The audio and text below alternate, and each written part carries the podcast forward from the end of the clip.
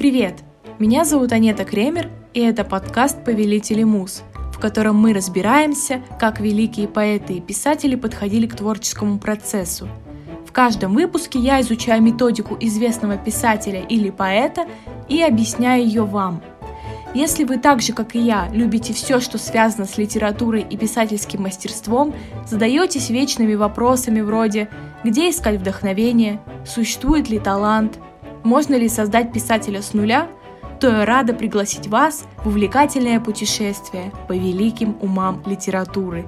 Вы научитесь видеть мир глазами гениев, познавать суть творчества и, конечно же, повелевать своей музой.